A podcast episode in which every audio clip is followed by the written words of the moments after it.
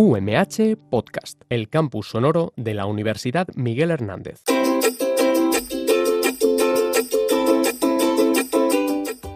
Infoaula, de las aulas a las ondas.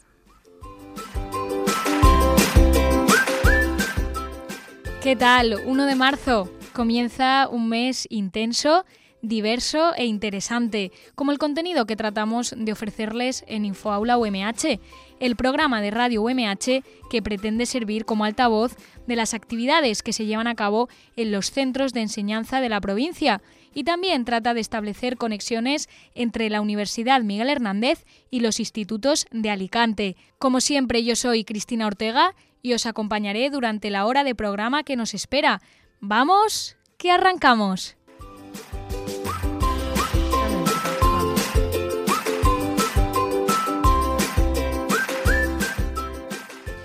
Hoy conoceremos cómo se desarrolla la Semana Científica en el Colegio Agustinos de Alicante. Charlaremos también con el Liceo Francés por unos talleres que organizan en la FNAC.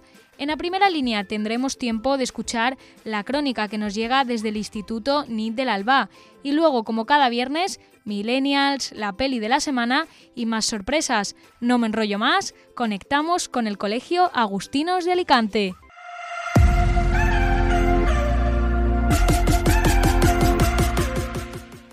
La entrevista.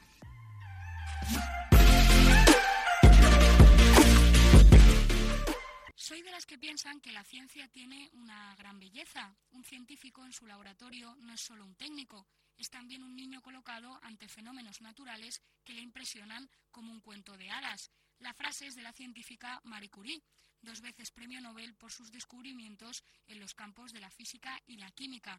Pues precisamente para despertar vocaciones científicas entre los más pequeños y para causar impresión y no rechazo ante los fenómenos naturales de este campo, el Colegio Agustinos de Alicante celebra todos los años la Semana Científica, en la que alumnos de bachillerato, guiados y apoyados por sus profesores, organizan diversas actividades para que el resto del colegio viva la ciencia y la tecnología de primera mano.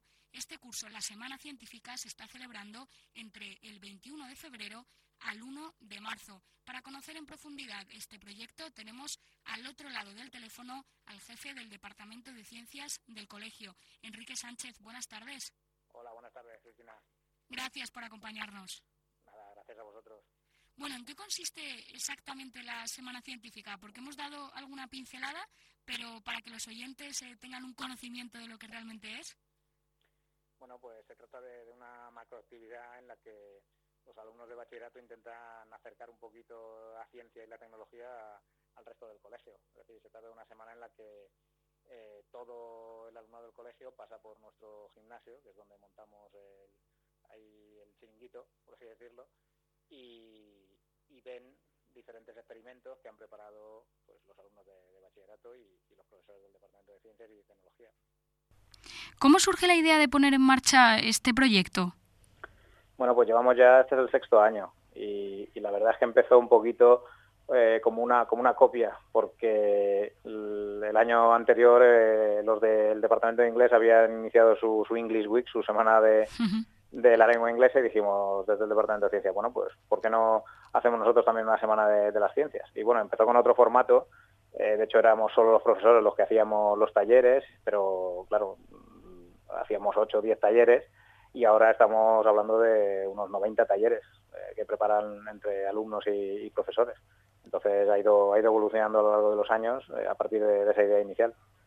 La mayoría de los talleres los desarrollan los alumnos de bachillerato para que el resto viva la ciencia y la tecnología de manera totalmente experimental. Cuéntanos un poco cómo es este proceso de preparación de los talleres.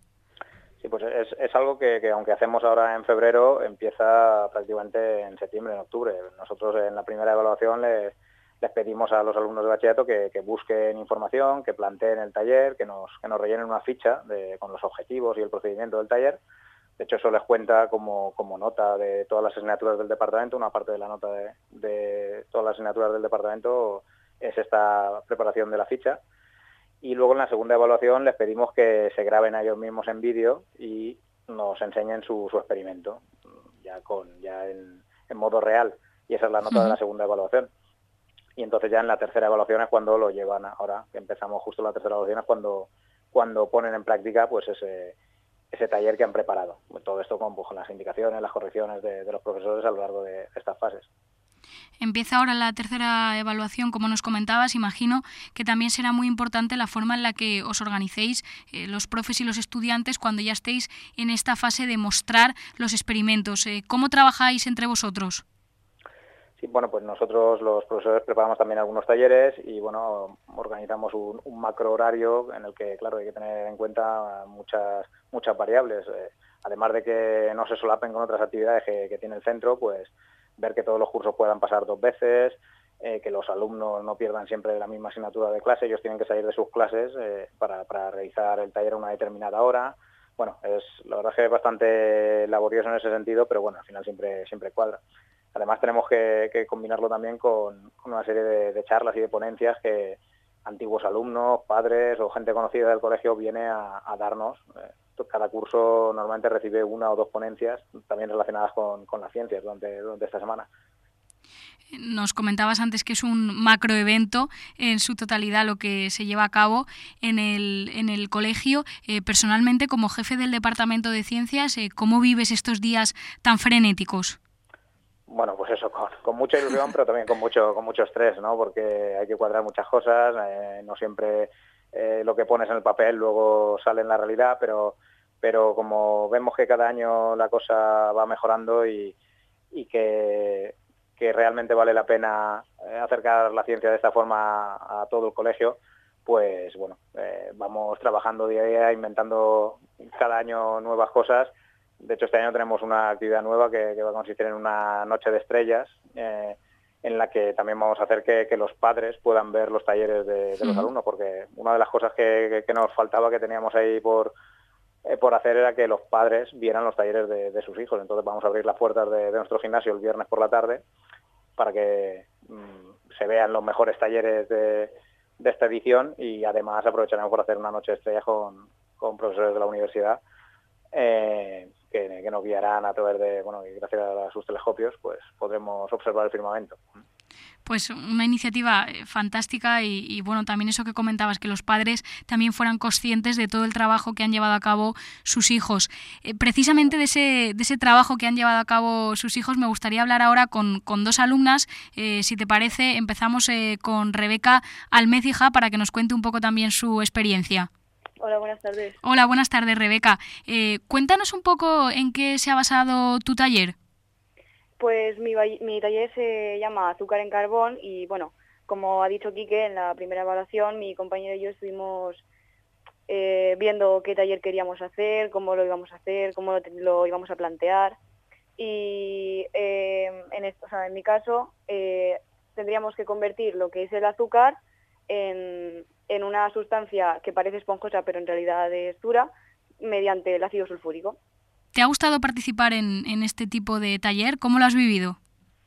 Pues sí, la verdad es que es bastante interesante porque, bueno, yo también vine nueva al colegio y me parece una manera muy, muy divertida de usar la ciencia, y la verdad es que te lo pasas muy bien porque al hacer el vídeo, las tomas falsas o cualquier cosa... O sea, eso de buscar información y ver los experimentos está genial. Nos comentabas un poco que tu taller se basaba en esas dos sustancias, el azúcar y el carbón. No sé si estos primeros pinitos que estás realizando en el mundo de la ciencia te han despertado un poco la vocación de ser científica y quieres estudiar una carrera de ciencias en un futuro. Sí, la verdad es que siempre he tenido claro que quería estudiar algo de ciencias y, aparte... haciendo estos talleres de investigación, pues obviamente te dan incluso más ilusión de estudiar estas carreras, la verdad. ¿Se puede decir ya la carrera que quieres estudiar o todavía estás ahí planteándotelo? Me gustaría estudiar medicina. Bueno, pues Rebeca, mucha suerte, ojalá consigas estudiar medicina y ánimo también con ese pedazo de taller que nos contabas. Vamos a conocer también la opinión de otra de las alumnas, de Mercedes Caballero. Hola, buenas. Hola, buenas tardes, Mercedes. Cuéntanos en qué se ha basado tu taller.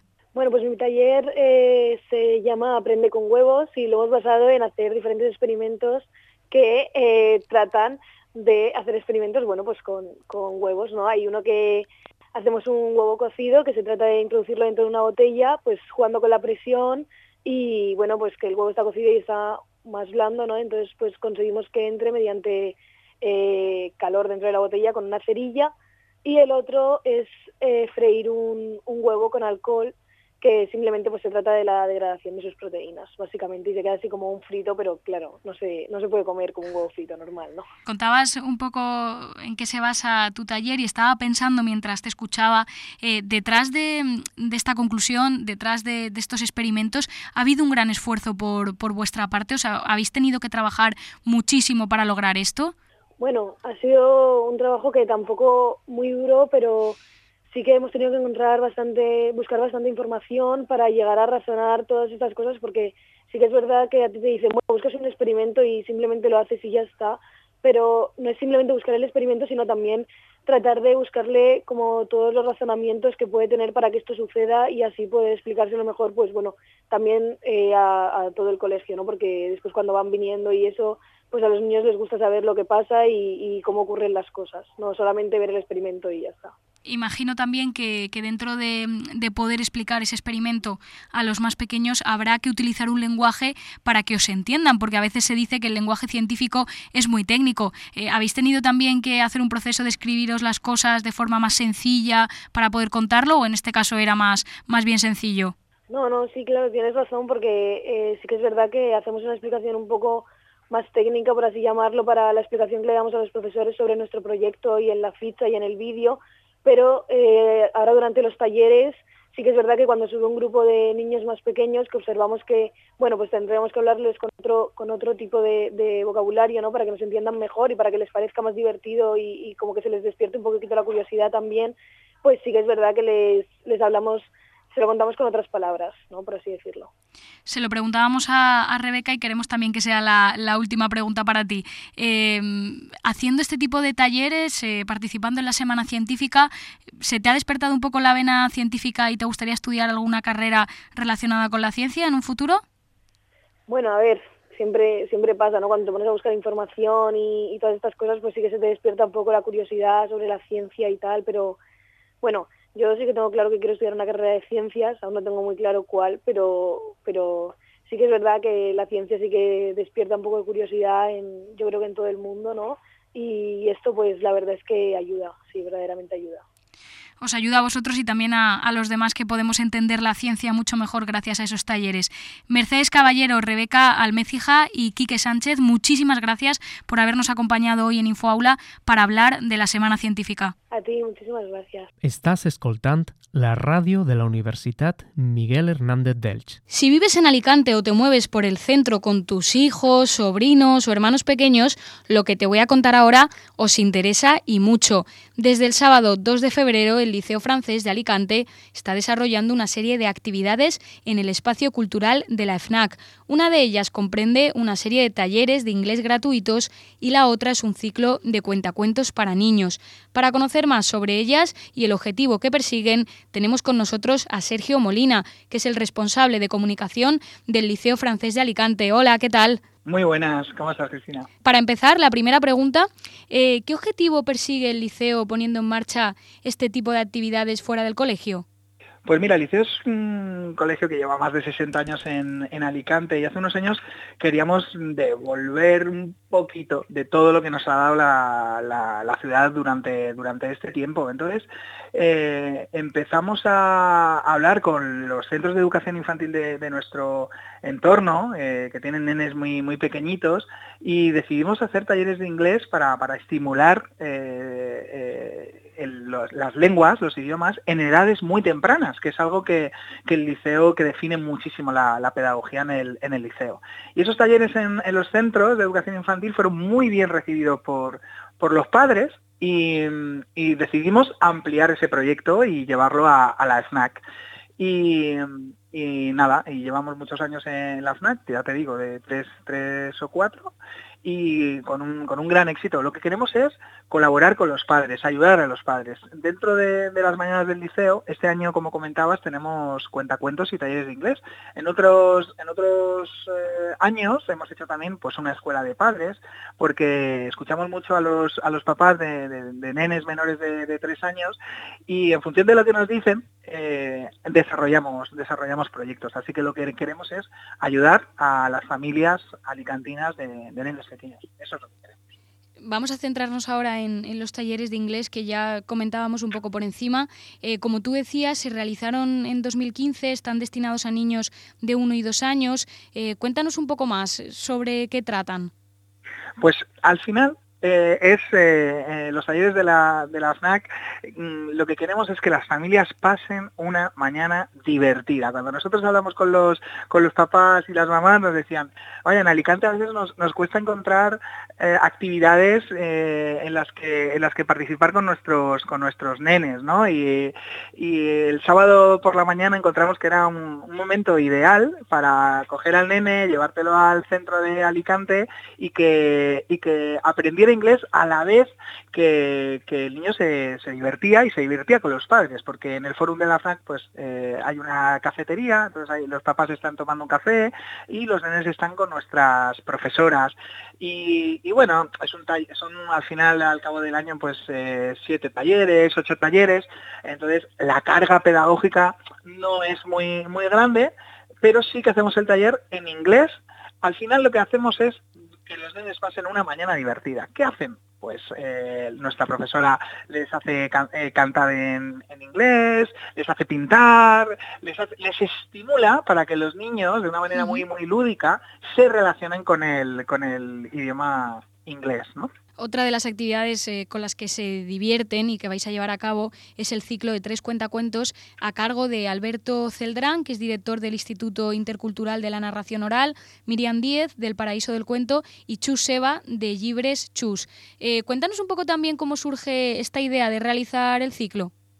Pues mira, con las ganas que tenemos de hacer cositas con las familias de Alicante, siempre estamos explorando nuevas posibilidades y de nuevo, hablando con los papás que vienen a nuestros talleres, nos comentaban que algo que les gusta mucho a sus niños de 1, 2 y 3 años, llegamos también a hacer espectáculos para nenes de 3 años, ¿no?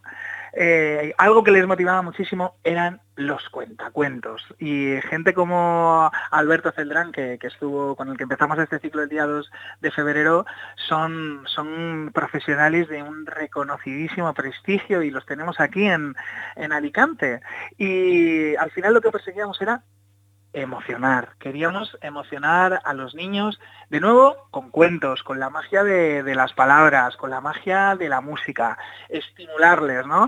Sacarles de las tablets, ¿no? Que ahora todos los niños desde muy, muy pequeñitos ya enseguida son nativos digitales y enseguida están con los móviles, con las tablets, y nosotros queremos mucho en el libro, queremos en el liceo muchísimo en las actividades culturales para el desarrollo de los niños, y que serán en el futuro ciudadanos que si tienen en cuenta estas actividades culturales y estos estímulos, al final eso te marca, ¿no?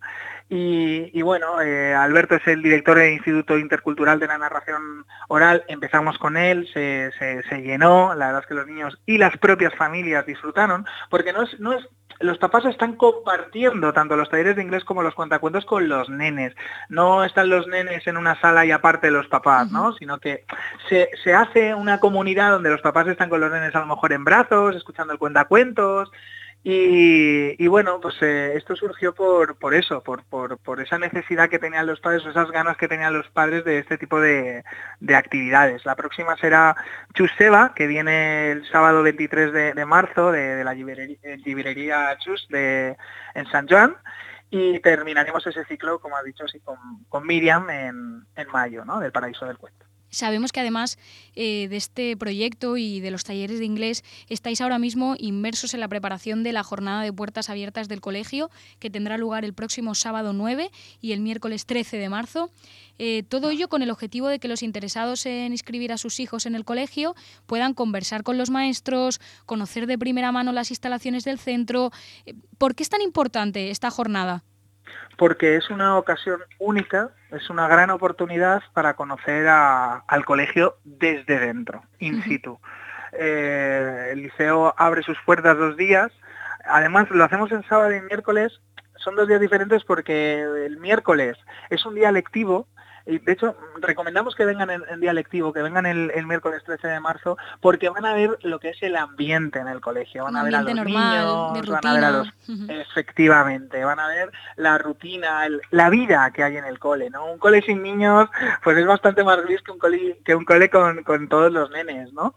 Pero hemos tenido en cuenta pues que hay muchas familias, muchos papás y muchas mamás que por motivos laborales, que por trabajo, no pueden ir un día entre semana, por mucho que ellos quisieran. Entonces también hacemos esa misma jornada el sábado. Y es importante porque pueden, además de que van a visitar todas las instalaciones con nuestros profes, pues les pueden preguntar cualquier tipo de duda que tengan, ¿no? La pedagogía del liceo es una pedagogía que está homologada por el Ministerio de Educación español, pero también por el Estado francés, ¿no? Y de ahí surgen muchas dudas entre los papás que están interesados en matricular a sus nenes en el colegio. Por eso hacemos esas jornadas. Bueno, Sergio, pues os deseamos toda la suerte para esa jornada de puertas abiertas. También estaremos muy pendientes de esos talleres y, por supuesto, te damos las gracias como responsable de comunicación del Liceo Francés de Alicante por haber intervenido en Infoaula. Muy bien, Cristina, pues muchas gracias a ti por habernos llamado. Simplemente si me dejas apuntar... Claro que sí. que pueden inscribirse tanto en las jornadas como a nuestros talleres y nuestra y a los cuentacuentos, a través de nuestra página web. Así que nada, les esperamos y encantado.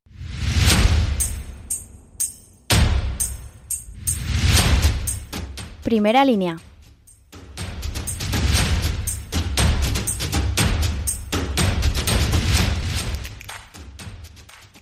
Bueno, pues vamos ahora con la sección de Primera Línea. Esta semana, desde el IES NID del Alba, nos hablan de un proyecto denominado Árbol de los Compromisos Medioambientales.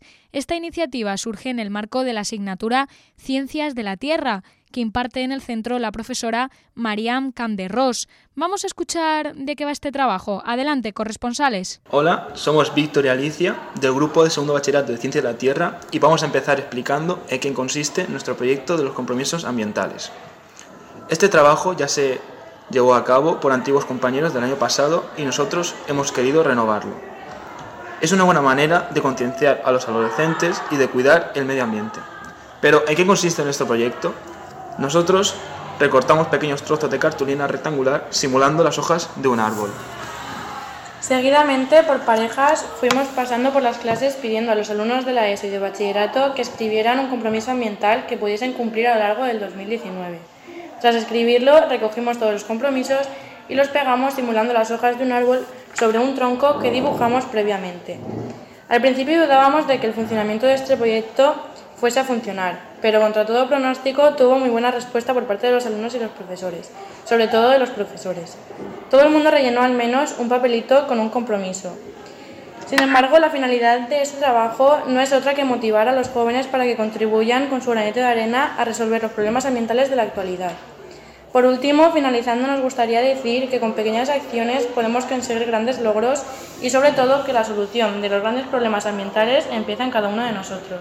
Pues así es, la solución de los problemas ambientales empieza en cada uno de nosotros. Muchísimas gracias a nuestros corresponsales y, como siempre, invitamos a todos aquellos que nos escuchan, especialmente a los alumnos, a los estudiantes de secundaria, bachillerato, FP, a que nos manden sus crónicas a la dirección umhradio@umh.es. Si queréis ser periodistas en ciernes, este es vuestro espacio. Y ahora sí, tiempo para millennials.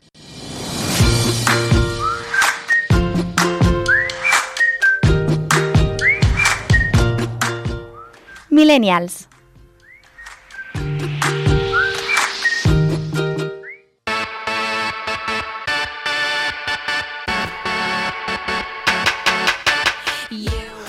Hola amigas, bienvenidas a la sección donde si Ladri te chulea, tú te callas y lo meneas.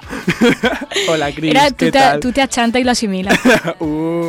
Chaval. La nena chulaca. La nena chulaca de segundo de la ISO con sus camisetas del niño. Yo llevaba camisetas del niño. Todos hemos tenido esa época de temporada de mercadillo. Sí. Porque yo, había épocas en las que yo creo que de verdad mi madre me odiaba y decidió comprarme la ropa en el mercadillo de los sábados de mi pueblo y yo solo llevaba camisetas amarillas, rojas, verdes y azules, bueno, y claramente negras, de la marca del niño, ese monigote blanco maltrecho. Horrible. Que parece que he tenido 55 enfermedades. Parecía un espermatozoide, ¿verdad? Más que eso, de verdad, es que era... no sé cómo definirlo, era como un extraterrestre abortado. De verdad, me salía fatal, era... Encima yo tenía muchas chichas, ¿sabes? Y se marcaba, parecía un muñeco amorfo, parecía de un muñeco anoréxico que era, pasó a ser, no sé, falete.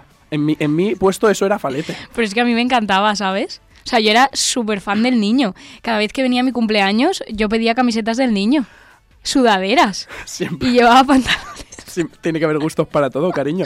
Hay gente con buen gusto y hay gente que le como gusta cepeda, ¿no? Bueno, estamos un poco malos, sí, ¿verdad? Estamos un poquito desgraciados. Ella por causas naturales, pero en mi caso es como igual que mis operaciones de pecho. Puedes contar, a ver, estamos, vamos a explicar al oyente, estamos un poco agripados. Se oyen en la tos, en nuestras voces, pero yo por causas de la naturaleza y tú por qué. Lo mío igual que mis tetas por el quirófano. Esto también ha sido artificial. Y resulta que yo ayer cuando caminaba por la universidad enemiga, la UA, no, broma, es que vivo cerca, pues iba a ver a un amigo y pasé por una zona que están los patitos, y en esa zona de los patitos, en un camino que hay perfectamente habilitado para que yo camine, cuando eran las 10:30 de la noche, el aspersor decidió encenderse y me empapé entero con el abrigo, bufanda incluido. Yo llevo gafas, ¿vale? Y pues se me empañaron enteras y me dieron ganas, la verdad, que de matarme 55 veces. Pero, chicas, lo he superado, he seguido con mi vida. Pero a pesar de eso, lo más importante, mi outfit ha sobrevivido y mi outfit ya está seco. Porque hoy vamos a hablar de outfit. Hoy vamos a hablar de outfits. Hemos arrancado fuerte, en realidad, hablando del niño, de esa ropa maravillosa. Pero hoy vamos a venir, pues, como siempre, yo te traigo anglicismos. Pero antes habrá que explicarlo, ¿vale? Vale, o sea, vamos a hablar de la ropa que llevan los millennials. Sí, exactamente, y del también lo que está de temporada, lo que no. Yo voy a decir cuando estás más desubicada o menos desubicada, para que te tomes 2 pastillas de ubicaína al día, que te vistas bien, querida. Vale, pues como yo siempre, porque aquí no nos inventamos las cosas, os voy a dar la definición que dio de outfit la revista Vanity Fair, que, a ver, diría que es Vanity Fair, pero si de verdad me estás escuchando y no sabes qué es eso, pasa hasta la siguiente sección porque no te mereces escucharme, ¿vale? Pero por si no lo sabes... Next. Es una revista estadounidense de moda y cultura que en 2015 definió el outfit de la siguiente forma. Es una palabra del inglés que significa vestimenta, ropa o conjunto. En el mundo de la moda, la palabra se ha adoptado para referirse al conjunto de ropa y complementos, prendas, accesorios, etc., concebido especialmente para determinadas ocasiones sociales. Como por ejemplo, ¿qué outfit me voy a poner para la boda de mi prima, la de Cuenca? Ponen ante la duda, palabra de honor, muchos cotes y ya, para arriba. ¿Y si eres hombre? Sí, pues lo mismo. ¡Lo mismo! Perdona, yo estoy en contra de los roles de género. ¿Por qué no me puedo poner yo un vestido? ¿Viste en los Oscars? Es que lo tengo así como en la mente, sí, pero no me he documentado. Sí. Un señor que iba con un vestido negro, así como de palabra de honor, que se ha hecho muy famoso. Sí, maravilloso. Ese además ha sido trending topic, que bueno, otro término que acuñaremos. Y bueno, a ver, yo creo que voy a hablar también de algo muy importante que también ha definido la revista Glamour. Bueno, a ver, he mencionado en menos de 5 minutos la Glamour y la Vanity Fair. Creo que esto es el sumum de mi pluma. O sea, mariconeo it's real. Pues la Glamour ha dicho que los colores básicos para vestir de toda la vida de Dios son el blanco, el negro, el gris. Ya han añadido uno, que es que yo estoy muy a favor, que es el burdeos. Ese granate maravilloso que viste en cualquier momento. Vestido, camiseta, pantalón, lo que quieras. Pero vamos a ver una cosa. Vale, pero más allá, no me mires así con esa cara de... A ver qué vas a decir. La verdad que ha habido cuchillos lanzados hacia su... más allá de época millennial, hay una frase acuñada por nuestros antepasados que continúa, que es rosa y rojo... Puñetazo en el ojo. Vale, pues azul granate y rojo... A ver, obviamente granate... Puñetazo en el ojo, pero es que granate y cualquier color fuera de mi vida. Yo te estoy hablando... Querida, estás un poquito desubicada. A ver, yo, de verdad, 2 pastillas de ubicaína para Cristina. Gracias. Pero yo te voy a explicar el porqué. Glamour ha dicho esto, que son los colores básicos para combinarlos además entre ellos. Es decir, tú te puedes poner perfectamente un jersey burdeos con un pantalón negro, porque yo eso lo he llevado y soy maravilloso. Pero Burdeos es una ciudad, ¿no? Cristina, graduada en periodismo, máster en innovación. Este es el nivel que se requiere. Estudiante de Derecho. Estudiante de Derecho del doctorado. Doctorado. Quiere montar un máster. Doctorado no en outfits. No. Damos fe. A diferencia de Chris, yo tengo un doctorado en la vida y en el estilo, queridas, ¿vale? Eso lo dice mi madre también. Entonces, también otros colores que nos dice la revista Glamour son los colores de moda, que actualmente es el caqui, que no es el color diarrea. Caqui me refiero a que no es de caca, sino que es el verde camuflaje este que se lleva muchísimo, que se lleva mucho en las bomber, está muy, muy de hetero, ¿sabes? ¿Te gusta? A mí el verde camuflaje este caqui, sí llevo ahí un abrigo así. No, pero yo no me refiero al verde, ese verde que a mí también me gusta, sino al estilo camuflaje. Al estilo camuflaje. Abrí tú unos pantalones que me dan todo el rollazo. También es que no es la prenda, es la percha. Entonces yo, como estoy todo bueno, me queda bien todo. Y yo me pongo esos pantalones de camuflaje, y desde aquí a oyentes de bachillerato yo recomiendo, si queréis así llevar un poquito de rollazo, el camuflaje a veces salva en muchas ocasiones. Aunque puedes parecer un básico de Bershka, pero si lo luces bien, yo lo apuesto por ello. ¿Sabes lo que se lleva también ahora mucho para los millennials? Los jerseys anchos, como el que yo llevo hoy. Se llevan, para las chicas se llevan muchísimo los jerseys anchos, que además muchos se asemejan. Oversize. Exactamente. La nena. Idiomas, querida. Cursos, querida.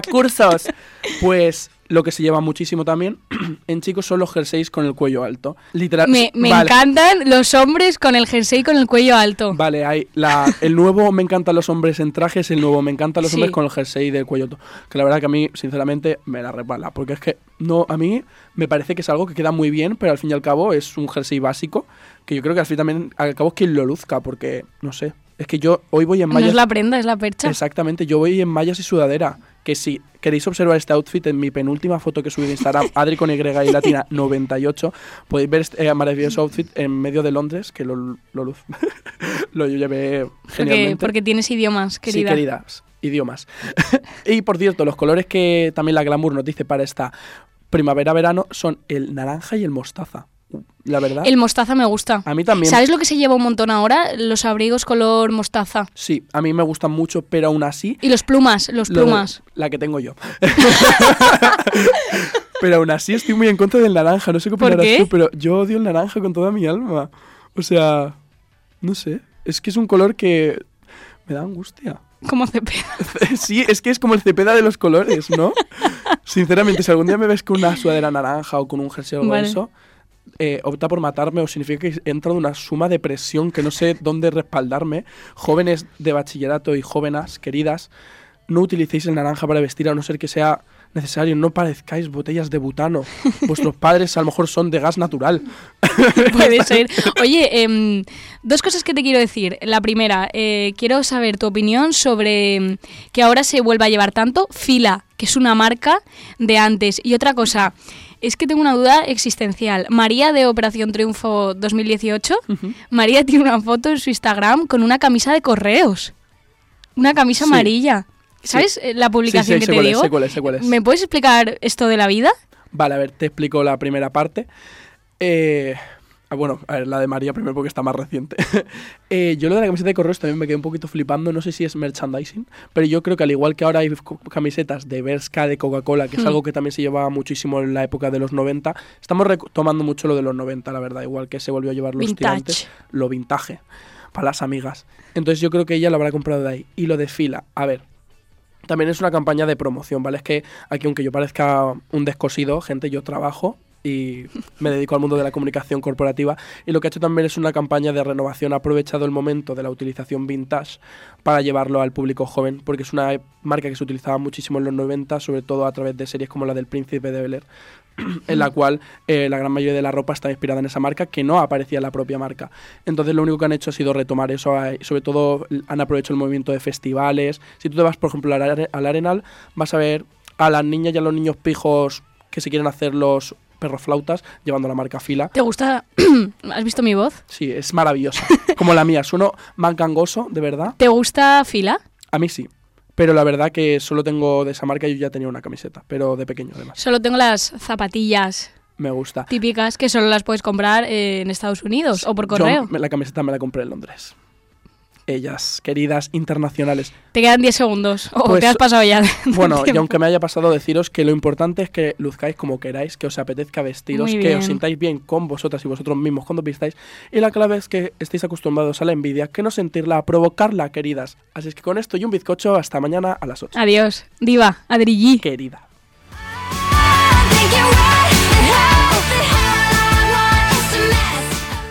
De los millennials a un nuevo grado que oferta la Universidad Miguel Hernández y que igual os interesa si estáis pensando en ser policías u os atrae el mundo de la seguridad. Una cuña publicitaria y conocemos la carrera escogida para esta semana. Música para todos los gustos. En la radio UMH. Porque como a ti, también nos gusta el pop.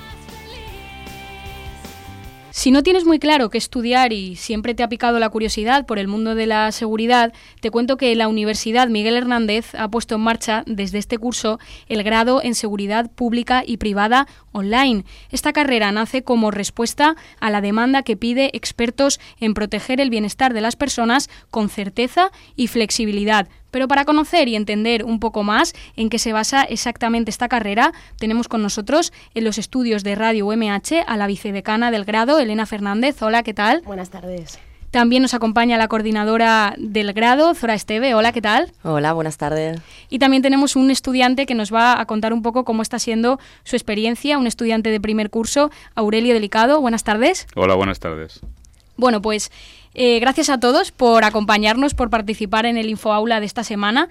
Y la primera pregunta es un poco casi obligada, porque una teclea el grado en Internet y lo primero que le sale es que esta carrera trata de ofrecer una enseñanza universitaria destinada a perfilar la denominada carrera policial.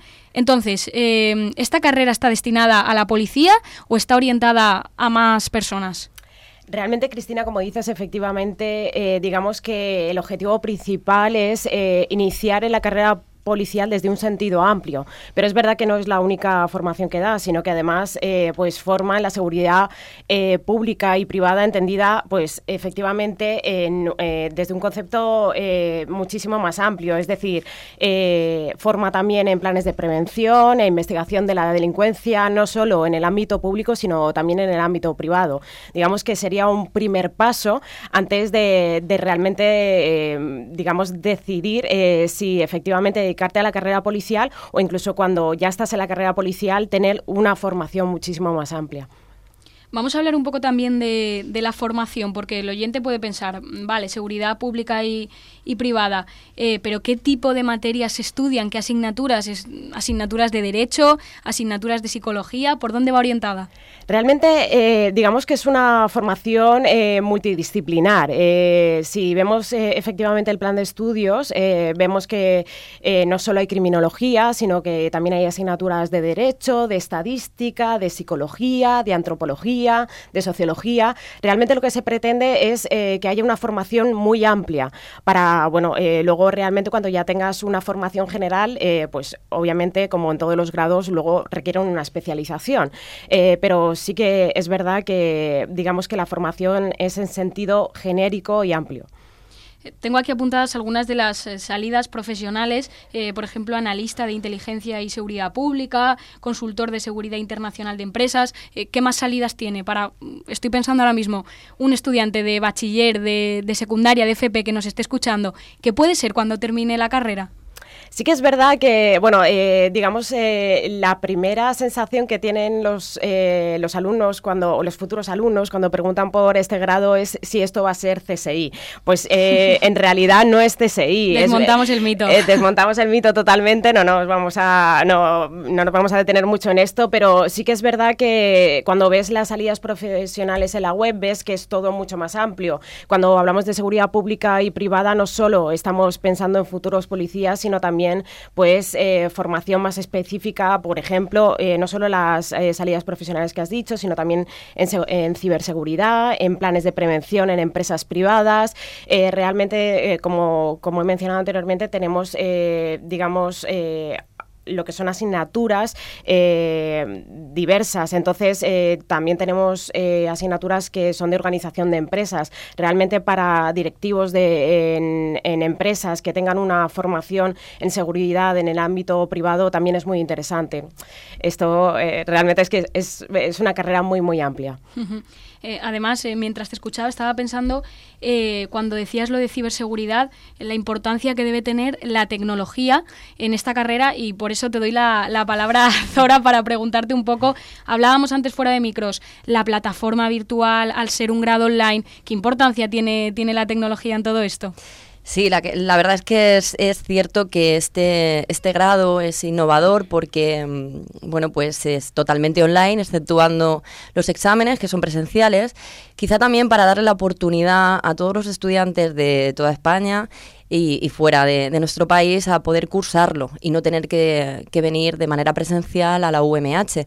Y bueno, pues el tema de la plataforma virtual es algo muy importante, utilizar estos medios que nos permiten poder dar un conocimiento y una enseñanza a estudiantes que por diversos motivos no pueden venir a clase, ¿no? Entonces, bueno, pues mi función como coordinadora sobre todo es intentar que esa metodología de enseñanza sea lo más fácil para ellos, los que no están acostumbrados a trabajar con una plataforma virtual, también coordinar un poquito a los profesores y sobre todo pues que sepan que aunque sea una titulación online siempre van a tener a alguien a quien recurrir si tienen algún tipo de problemas, que eso no sea un hándicap el que estén fuera de nuestra universidad para que se les pueda solucionar los problemas en cualquier momento. Para desmontar ese mito también, le doy la palabra a nuestro estudiante invitado de hoy, que es Aurelio, para que nos cuente. Hay contacto con el profesorado, el alumnado no se siente totalmente aparte, ¿no? Totalmente. El alumnado además recibe una atención, lo digo delante de mis contertulias, excepcional, desde todos los puntos de vista. Efectivamente, como dice la coordinadora del curso, se podría entender que quizás el hecho de ser alumno de un grado de estas características supondría quizás que esa comunicación no fuera todo lo fluida que debería de ser. La realidad es que la comunicación es extraordinaria, es permanente, y no debemos olvidar que aunque la tipología de los alumnos que formamos parte de este grado actualmente es mayoritariamente de miembros de fuerzas y cuerpos de seguridad, aunque no solo, pero entiendo que en torno al 90 o 90 y tantos por cien somos profesionales de las fuerzas y cuerpos de seguridad, supone una ventaja extraordinaria por nuestra forma de trabajo. El hecho de que podamos estudiar de esta manera permite hacernos a muchos de nosotros cosas que en caso contrario sería impensable. Es decir, yo por mi régimen de trabajo, por mi nivel de responsabilidad y por mi forma de vida diaria, no podría acceder a estudios de esta naturaleza si no fuera a través de una plataforma virtual.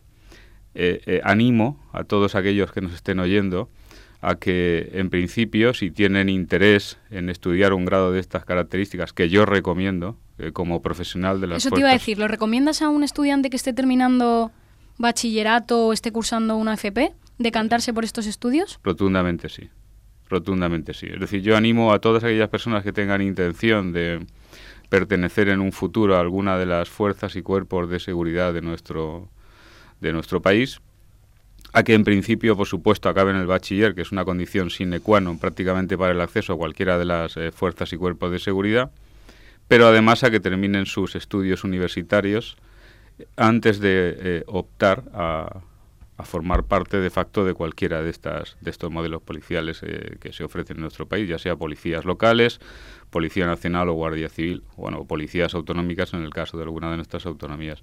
Es muy importante, primero porque el grado de madurez que afecta al alumno se ve reforzado y desde luego el de conocimiento, que es fundamental, porque después de 33 años en una profesión como la mía, todavía sigo aprendiendo cosas cada día. Bueno, me ha gustado mucho esa frase final, y antes de despedirnos, pues me gustaría daros la palabra a los tres por si alguno quiere apuntar alguna cosa más o algo que se haya quedado en el tintero. Yo sí que estoy pensando, si alguien nos está escuchando y quiere saber más información, ¿qué tiene que hacer? ¿Con quién se tiene que poner en contacto? Pues yo creo que con cualquiera de las dos, de Elena o de mí, que soy Zora, a través del teléfono de Crímina o el correo electrónico. Mi correo es z.esteve@crimina.es. Yo estaré encantada de solucionar cualquier duda que tengan todos los oyentes y, bueno, pues encantada de recibir todas esas consultas. Pues igualmente, realmente, bueno, también está mi número de contacto en la web y mi correo electrónico, pero por si acaso también lo dejo a la disposición de los oyentes, que es fernandez@umh.es.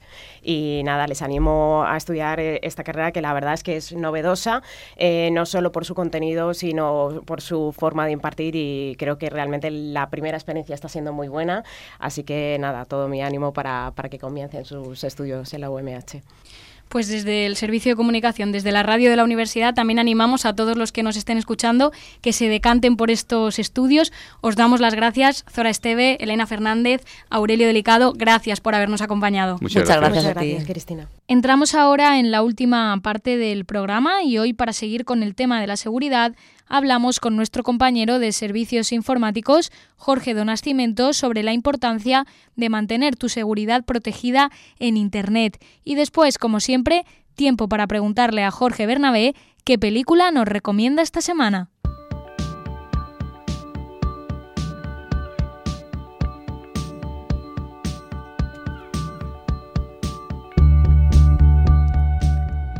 Bueno, pues estrenamos sección, también mensual.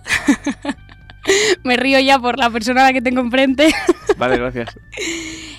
Jorge, gracias por venir. Te han dejado solo. Ya, yeah. ¿Te das cuenta? Yo, de normal, llevo dos personas a los lados, el plan séquito. De hecho, me he comprado una chaqueta de Niga Master y llevo mi séquito, pero no, me han dejado así. No, ve tú. Vale. Queríamos hacer una sección sobre seguridad de Internet para adolescentes con los compañeros informáticos y solo han dejado venir a un informático. Sí, en representación de Un día en el mundo se da en... ¿Cómo era esto lo de los Juegos del Hambre? Que se levanta y hace lo de la mano. Ah, sí. Me presento como... Candidata, ¿no? No, hago eso. Sí. No dice candidato, dice otra cosa. Bueno, da igual, como sea. Pues eso, sí, me han hecho lo mismo. Soy la Jennifer Lawrence del grupo.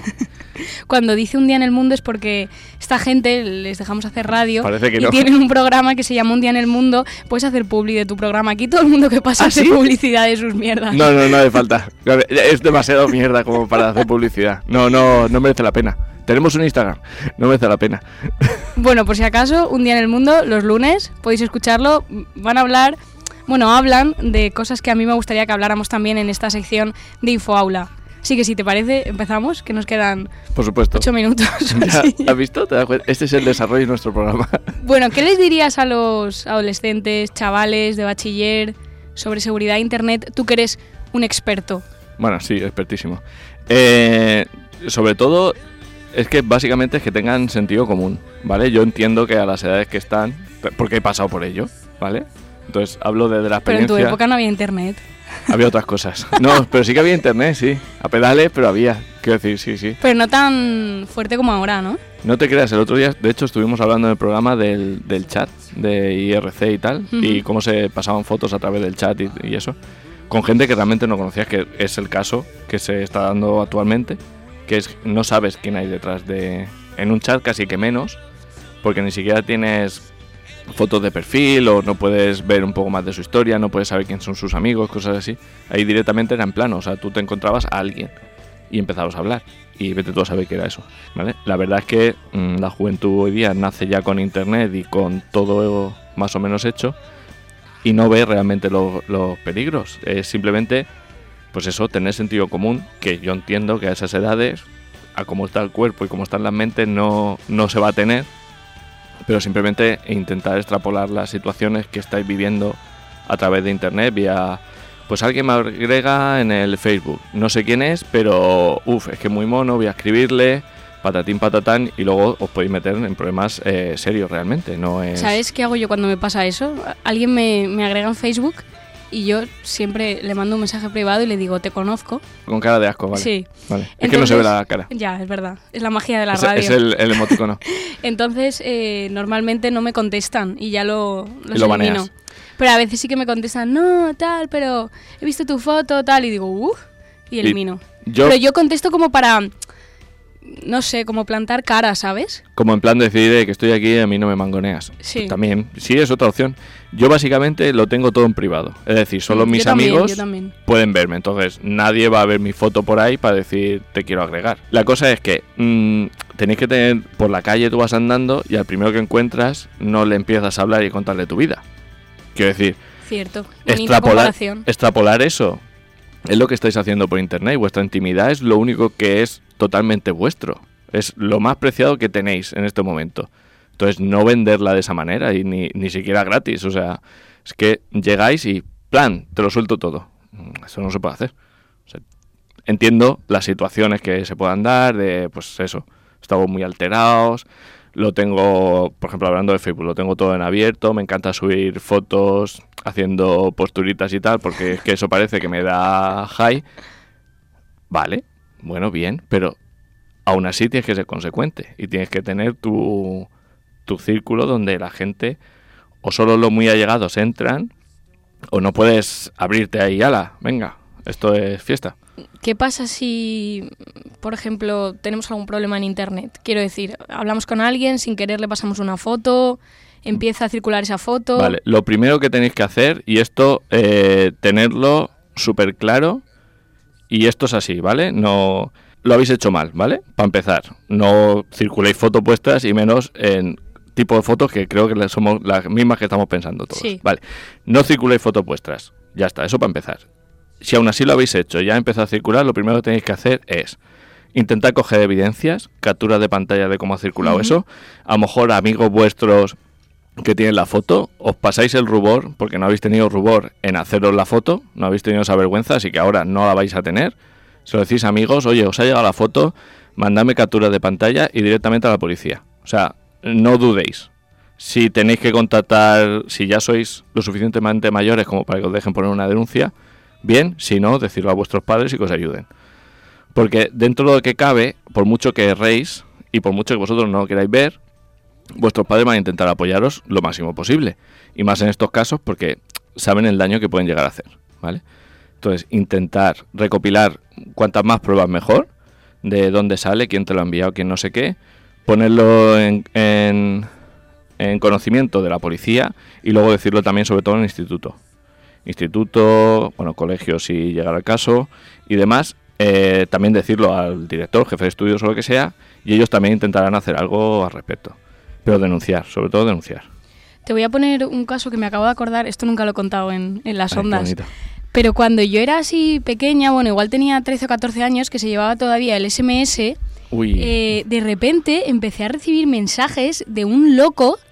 Pero de repente, o sea, yo no había hablado con él ni nada. Me mandó como un mensaje en inglés, hi, how are you? Y yo le contesté, pues lo típico, ¿no? ¿Quién eres? Y empezó a mandarme mensajes, o sea, fotos de sus partes íntimas. Yo me puse tan nerviosa que lo bloqueé, apagué el móvil y nunca dije nada porque me dio vergüenza. No, muy mal. No. O incluso dije, ¿y si mis padres piensan que yo he intentado hablar con este señor o yo le he provocado para que me mandara eso? Mira, qué mentalidad teníamos antes, ¿no? Eso le puede pasar a un chico o una chica de 13 o 12 como tenía hoy, yo en la época. Claro, hoy os puede pasar exactamente lo mismo.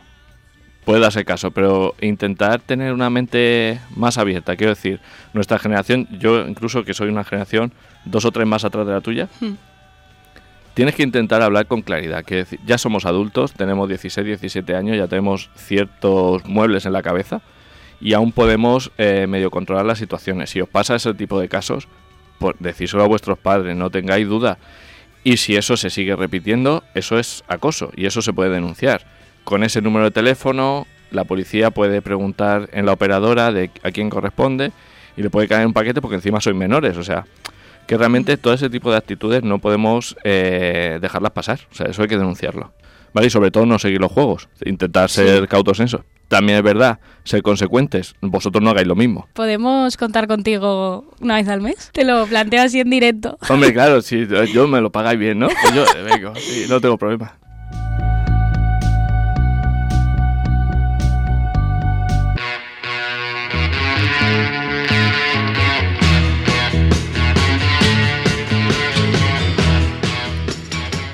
Pues como cada semana damos paso ya a nuestra sección de peli con Jorge Bernabé. Buenos días. Hola, muy buenas Cristina, ¿cómo estamos? Bueno, ¿de qué vamos a hablar hoy? Hoy vamos a hablar de una película muy especial, pero antes te voy a poner en contexto como hago siempre.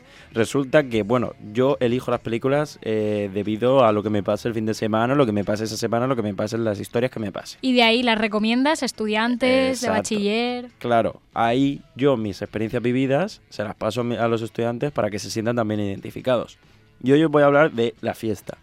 ¿Vale? Resulta que el sábado me voy de fiesta por Alicante con unos amigos. Conocemos la peli y conocemos el fin de semana de Jorge en esta sección, sí, ¿eh? Sí, sí, que os voy a explicar. Claro, íbamos uno en un coche y otro en otro.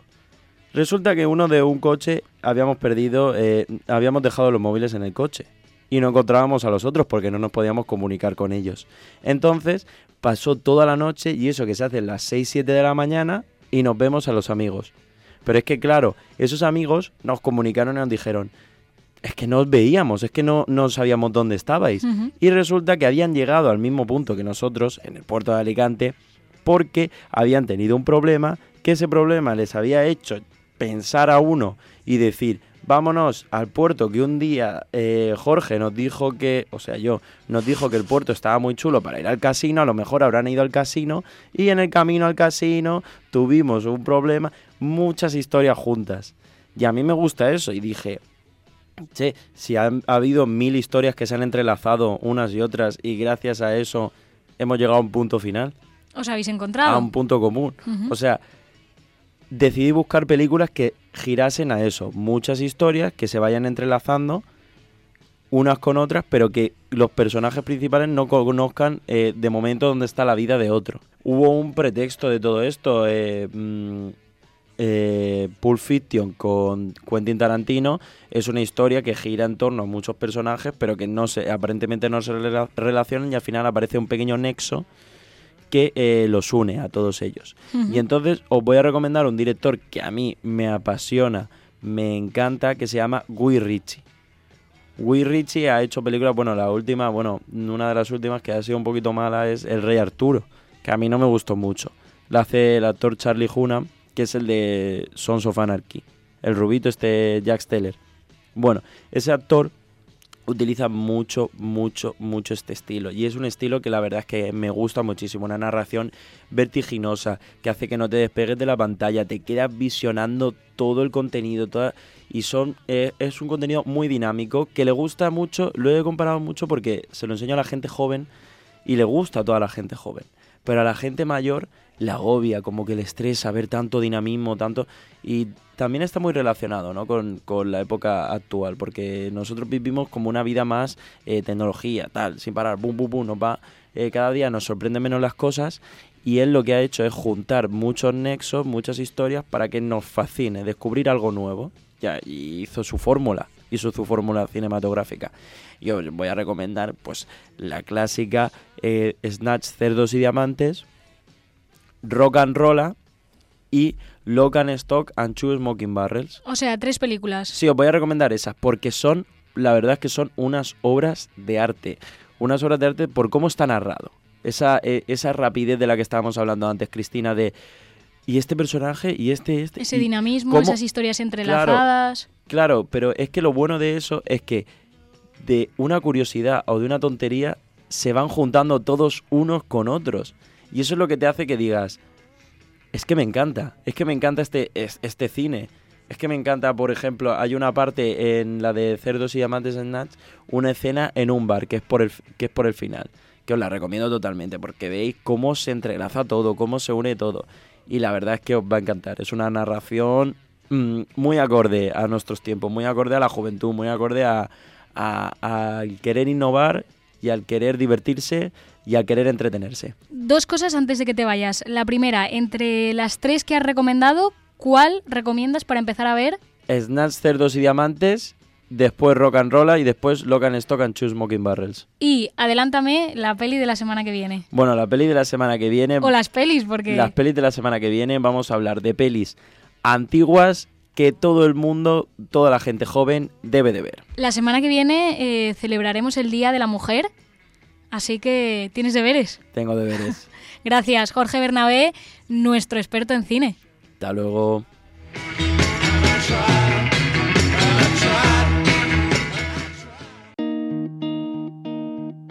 Soy soy de esas personas que lo apuestan todo, sin nunca tener nada, sin nunca saber cómo. Somos la certeza de la vida, esperando la salida, esperando la canción. Pues esto ha sido todo por hoy. Muchas gracias, como siempre, a todas las personas que hacen posible este espacio que mezcla educación, radio y sociedad. La cita de la semana que viene será muy especial porque el 8 de marzo celebraremos el Día Internacional de la Mujer. Estamos preparando un programa en el que hablaremos de lenguaje inclusivo y sobre todo de feminismo. Hasta entonces, lo que les digo siempre, que os sigan siempre las luces. Hasta el viernes que viene. Que nos sigan las luces, que nos sigan las luces.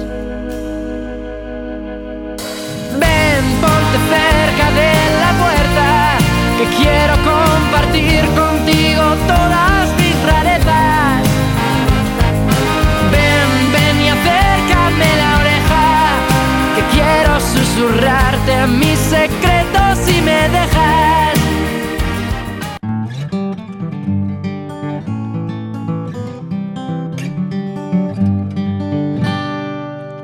UMH Podcast, el campus sonoro de la Universidad Miguel Hernández.